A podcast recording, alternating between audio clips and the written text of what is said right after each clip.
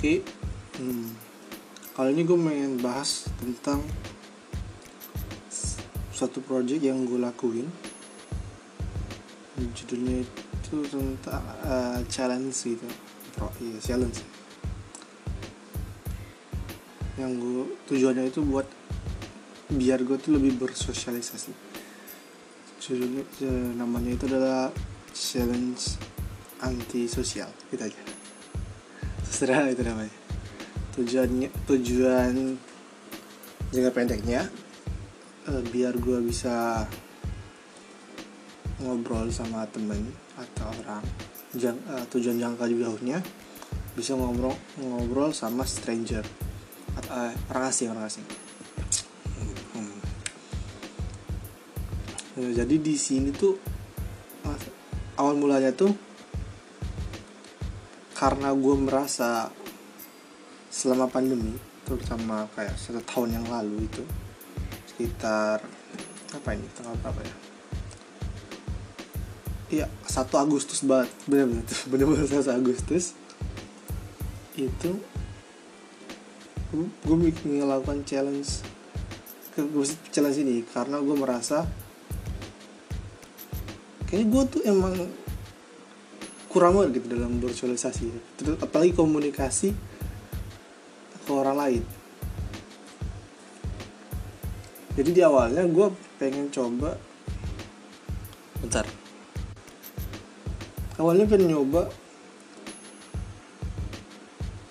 gimana tentang public speaking kan ya, tapi kayaknya kejauhan deh. Jadi gue coba yang lebih dekat, yang lebih gampang digapai dulu lah, yang gue rasa itu apa ya, lebih menarik aja gitu untuk gue pribadi. Karena public speaking itu lebih melelahkan dan sebagainya, akhirnya sama-sama melelahkan bagi gue. Tapi ini menurut gue lebih apa ya, dapat gak ada feedback umpan balik sama aja. Imbalan ke guanya itu lebih secara instan gitu, karena pas di awal-awal di kayak pertengahan pandemi 2021 waktu gue udah mulai coba ngobrol sama orang, gue merasa kayak seneng aja gitu. Jadinya gue rasa kayaknya gue bisa mencoba deh, tapi karena itu juga melelahkan, berarti gue belum terbiasa dong. Makanya itu gue bikin challenge ini. Secara gue beneran bagi beberapa fase yang sebenarnya tidak realistis, dan yang tercapainya dari 10 bulan ya karena itu sekitar 5-6 bulan aja sih yang benar-benar terjadi. Jadi gini, langsung aja. Apa aja yang gue dapetin dari challenge ini?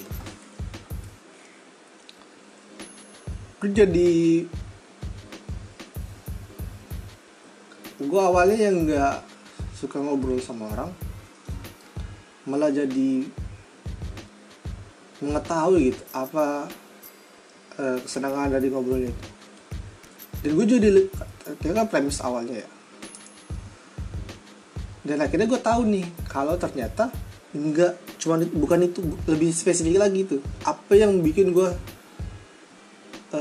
mendapatkan imbalan akan melakukan hal ini. Karena ini capek nih ngobrol bagi gue, akhirnya gue temu nih ternyata kalau gue ngobrolnya tuh lebih intens, maksudnya nggak cuman apa ya yang rada jelas gitu topiknya, nggak benar-benar jelas banget yang kayak gini nih, pokoknya menyenangkan loh obrolannya itu, nggak cuman kayak basa-basi atau gitu gimana ya, kayak bukan berbobot sih, apa ya, lebih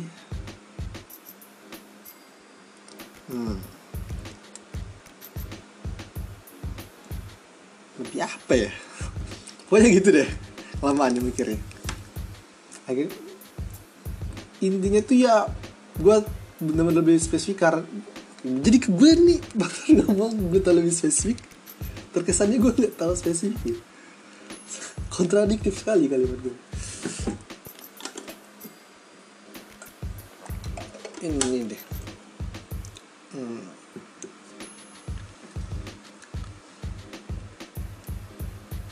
Oke, nanti kita lanjut lagi sampai gue inget lagi apa ini. Poin yang keduanya, gue jadi lebih mengenali gitu bagaimana cara gue berkomunikasi, terutama setelah satu, karena di fase pertama itu gue mencoba ngobrol sama orang yang terdekat dulu, yang terdekat dan one on one dulu, karena gue lebih nyaman one on one sih daripada one to many.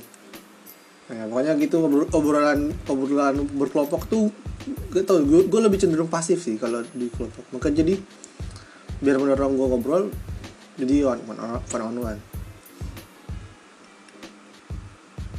Di sini berjalan cukup lancar dan gue jadi lebih mengenal teman dekat sekitar gue deh, bener-bener lebih mengenal gitu. Jadi kayak biasanya tuh kita nggak pernah ngobrol tuh tentang dia tuh dulu kecilnya gimana, atau pas teman SMP atau SD-nya gimana. Karena gak semua, iya karena gue gak emang tipe, suka pindah-pindah tempat tinggal ya. Jadi gue gak kenal orang itu dari kecil. Jadi gue gak tahu apa-apa. Dan masalahnya gue gak tertarik gitu buat nanya. Dan poin ketiganya adalah gue emang baru sadar kalau tuh gue tuh emang gak tertarik sama orang. Cerita orang tuh gue nggak tertarik gitu, cerita hidup orang itu tentang. Akhirnya gue sadar sih kenapa konten-konten di dunia internet itu, konten-konten tentang pribadi itu memang gak laku karena emang nggak menarik gitu. Kecuali lu kayak public figure atau apa gitu yang berprestasi. Itu awalnya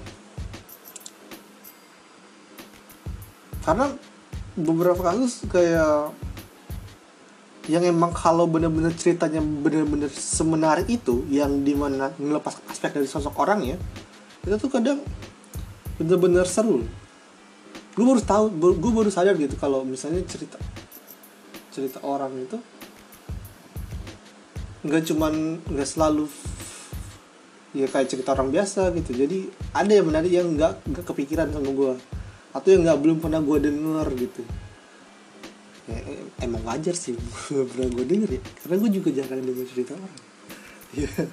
Oke. Poin keempat lagi yang gue dapat itu, ternyata ngobrol tuh nggak cuma sekedar ngobrol. Jadi ada fasenya gitu. Yang sebagai cowok nih, yang gak gue tahu ternyata ngobrol sama cowok itu ada fasenya loh. Dari awalnya tuh kayak topiknya tuh agak luas, misalnya tentang kehidupan ya, tentang apakah ya, misalnya kayak pekerjaan atau tentang kuliah, tentang apa gitu, tentang cewek biasanya di awal-awal. Terus habis itu baru dia itu meningkat tuh jadi isu-isu agama, terus isu politik yang nggak lebih keras sedikit tuh. Nah tadi itu makin lama baru dia itu mulai ngobrol tentang yang lebih dalam lagi, tentang masalah dia dan sebagainya, atau masalah percintaan kadang biasanya di situ juga kadang-kadang juga sih. Itu kalau ini tuh nggak cuma berlaku di obrolan geng-gengan doang, misalnya bukan gengan, waktu cowok ngumpul doang sih. Bahkan one on one aja bahkan bisa terjadi. Itu tuh yang cukup baru gue sadari ternyata nih, gue tahu gue tolol, tapi gue baru tahu kalau orang itu nggak mau buka pintu buka pembicaraan tuh ada stepnya gitu. Kalau misalnya lu mau menggali informasi dari orang, ya lu harus pelan-pelan gitu ngobrol dulu, menggunakan basa-basi dulu dan sebagainya. Dan gitu baru sadar tuh kalau sebenarnya bahasa-bahasa itu sepenting itu. Itu poin nomor 5. Poin nomor 6-nya di sini tuh gue udah mulai coba dari yang apa ya, yang lumayan dekat, yang bisa dikatakan temen. Jadi lanjut ke fase temennya temen gue.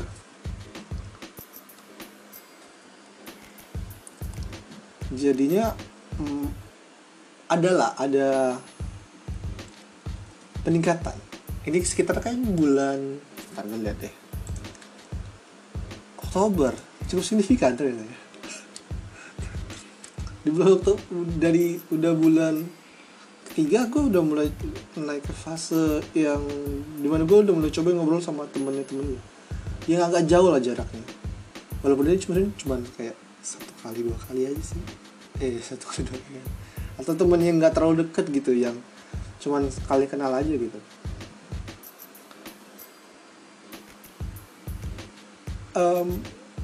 Tapi gue main bahas yang temennya temen gue dulu. Jadi kita tuh saling tahu tapi nggak pernah ngobrol. Nah ini nih menariknya, karena base obrolannya itu tahu orangnya itu dari teman kita. Jadi kita kayak menebak-nebak, terus kadang tahu-tahu cerita mereka gitu. Dan gue juga bahkan tahu sudut pandang orang tentang gue. Jadi temennya temen gue ini, anggap aja si B dan A temen gue. Si B ini nyeritain apa yang banyak ceritain tentang gue. Dan itu menurut gue menarik sih. Di situ gue sadar kalau gue tuh nggak sadar diri.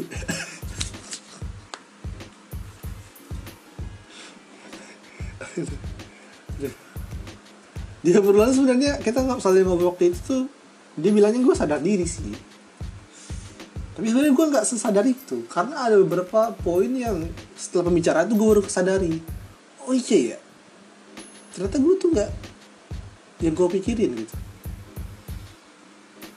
Wow, jadinya dengan poin ini, dari poin ketujuh ini, tiba-tiba poin ketujuh ini gue jadi lebih mengetahui sudut pandang orang tentang gue. Masalahnya itu adalah hal ini tuh yang gue melakukan hal ini tuh cuma sekali di dalam 1 bulan ini, karena emang cukup sulit sih mencari obrolan dari teman ke temannya temen lu gitu, apalagi yang punya banyak cerita gitu. Karena temen dia ini, gue sama dia tuh udah follow-followan Instagram udah cukup lama, tapi nggak pernah ngobrol gitu, cuman kayak teman, dan juga punya beberapa kesamaan. Nah itu yang sulit tuh, nyari kesamaan tuh. Dan gue belum nemu yang kurang lebih ya kasusnya mirip-mirip gitu sama si B ini. Sekitar lanjut lagi, sekitar bulan, lihat coba November, sekitar bulan Oktober, jadi bulan November benar ya, sekitar bulan Novembernya gue itu udah install aplikasi gitu namanya Tandem, aplikasi Tandem. Itu kayak di situ ada fitur yang mirip Clubhouse tapi untuk belajar bahasa gitu.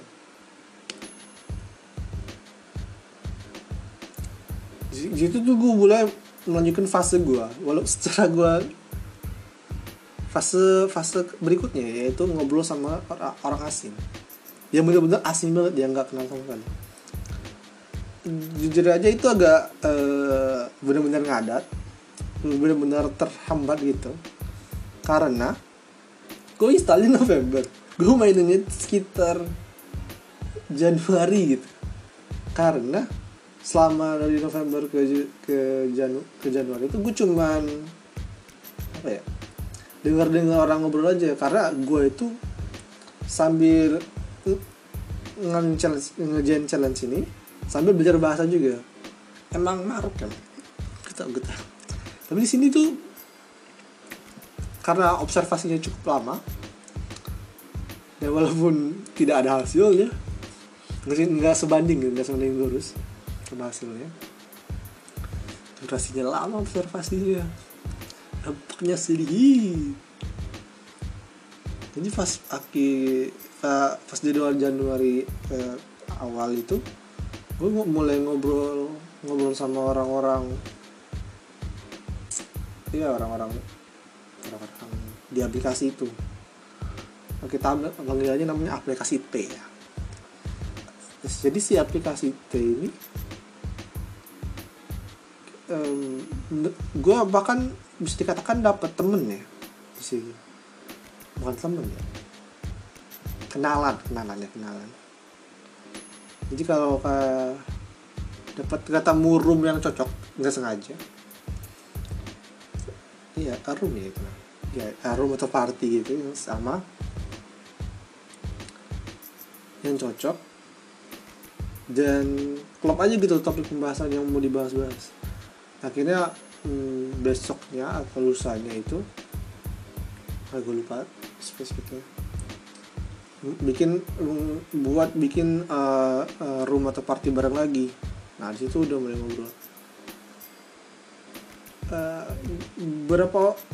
Gue akhirnya di poin ke-8 ini, gue sadar bahwa gue itu terlalu banyak ngomong, terlalu banyak bicara. Di awalnya tuh gue malas bicara kan sama orang. Gue pikirnya gitu. Dan akhirnya gue sadar, kalaupun sekali gue bicara, gue kebanyakan bicara. Ini masalahnya nih. Iya benar. Udah ngomongnya jarang-jarang, sekali ngomong banyak nih. Jadi orang males gitu, diem.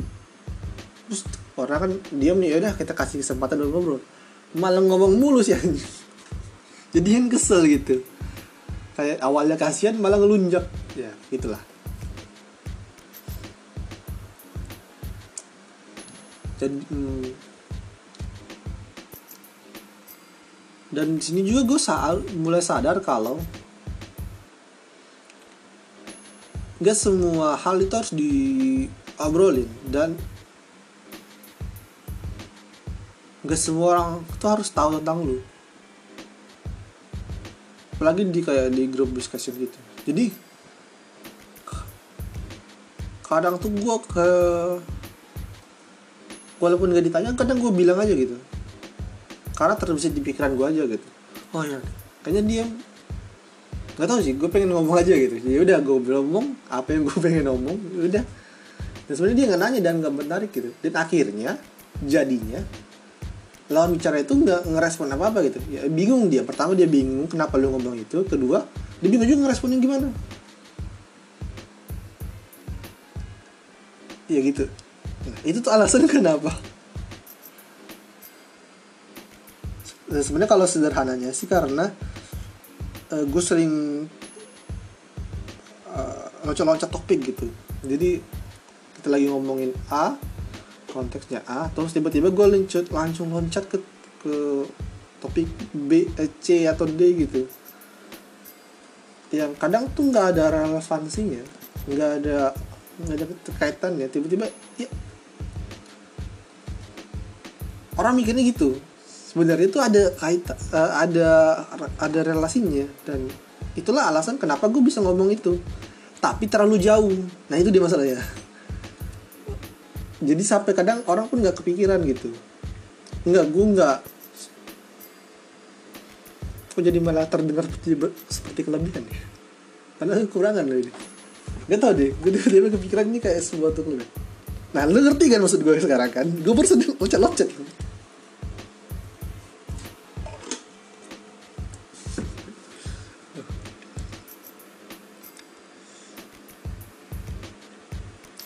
Iya.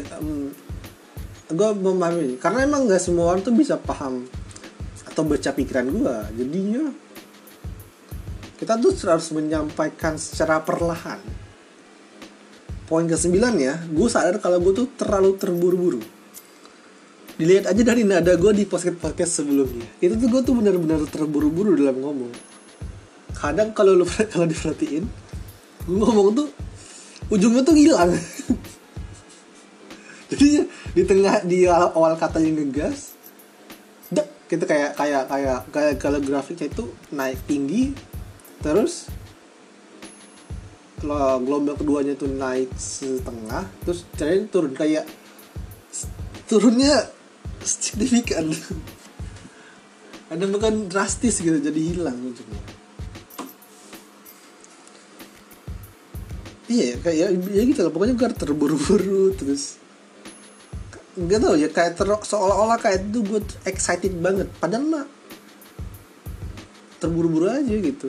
Dan juga masalahnya adalah gue tuh karena jarang ngomong, ya dikarenakan malas. Jadi lidah dan bibir gue tuh nggak terlatih. Jadi dan karena gue cukup malas dalam berbicara, jadinya suara yang dikeluarkan itu nggak bulat gitu. Jadinya cuman kayak mangap aja apa. Jadi kadang ketutup belum saatnya. Itu sih yang gue sadari.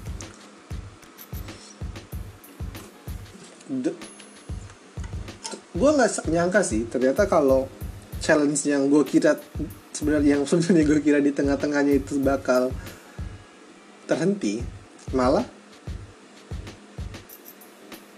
ternyata kalau nggak sadar malah lanjut gitu.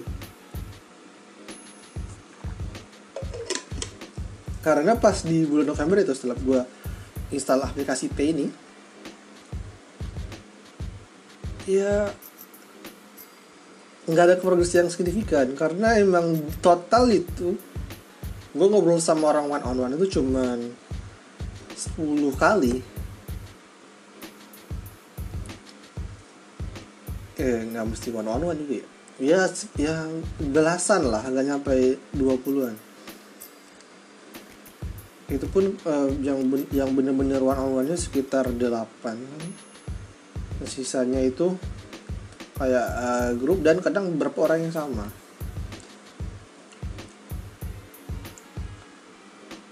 Di situ cukup. Yang membedakan dari dengan biasanya, ya biasanya juga gue sering ngobrol sama, kadang ngobrol juga sama orang. Tapi gue lebih memperhatikan gitu. Dengan menggunakan challenge ini dengan sadar, gue tuh lebih memperhatikan bagaimana cara gue berkomunikasinya.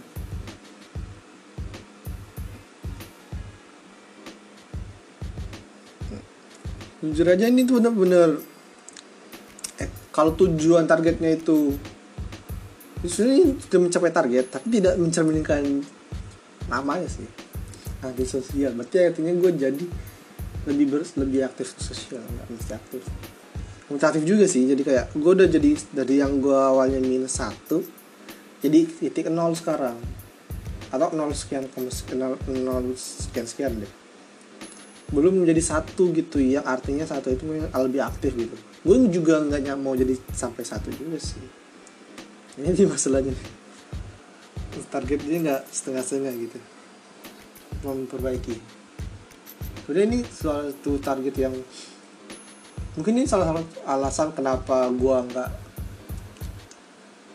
di tengah-tengah itu gue berhenti, atau lebih karena gue rintangan kecilnya itu kayak nyari orangnya susah, terus ngajaknya agak susah juga. Belum lagi masalah koneksi lawan bicara dan nge-zoom gitu agak ribet banget ya, ngobrol gitu. Kadang seru, kadang gitu kalau internetnya stabil. Kalau enggak, astagfirullah, pengen ngucap gitu.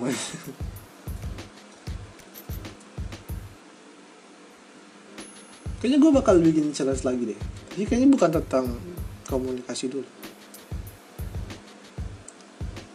Ternyata bikin challenge itu semenarik ini, suatu pengalaman. Ternyata banyak banget yang gue dapetin ya dari 2 challenge yang terlalu jelas ini. targetnya ya tercapai enggak. Gue ngobrol sama orang asing bisa ya, udah mulai bisa, tapi nggak tahu deh ini lanjutannya gimana. Karena udah kayak sekitar sebulan ini gue belum ngobrol sama orang lagi. Ini karena emang ada kesibukan aja. Tapi itu dia masalahnya.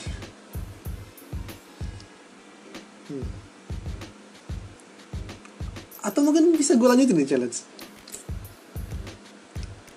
Perlu dibikin chapter. Mungkin. Nanti coba di elaborate lagi. Jadi kesimpulannya adalah bikin challenge pribadi itu benar-benar atau proyek sendiri itu benar-benar sebermanfaat itu buat lu. Jadi selain bikin lu kenal diri lu lebih baik, terus lu jadi apa ya?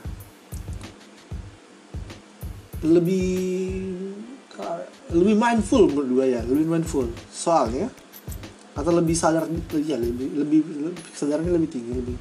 Saat lu misalnya kayak ngobrol sama teman, biasanya kan kita nggak sadar nih, nggak memperhatikan diri kita sendiri tuh. Karena kita ngobrolnya kadang terlalu fokus ke ceritanya. Jadi gini, kalau gue ngobrol sama teman pas gue lagi challenge ini, gue jadi memperhatikan, jadi ada evaluasi lah gitu.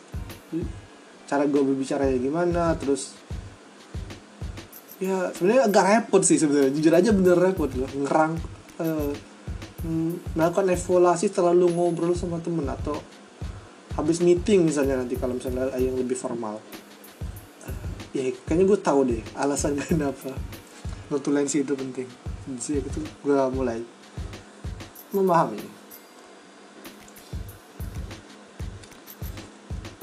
Yang kedua juga kayaknya nggak ada yang kedua. Ya udah itu. Terima kasih semuanya.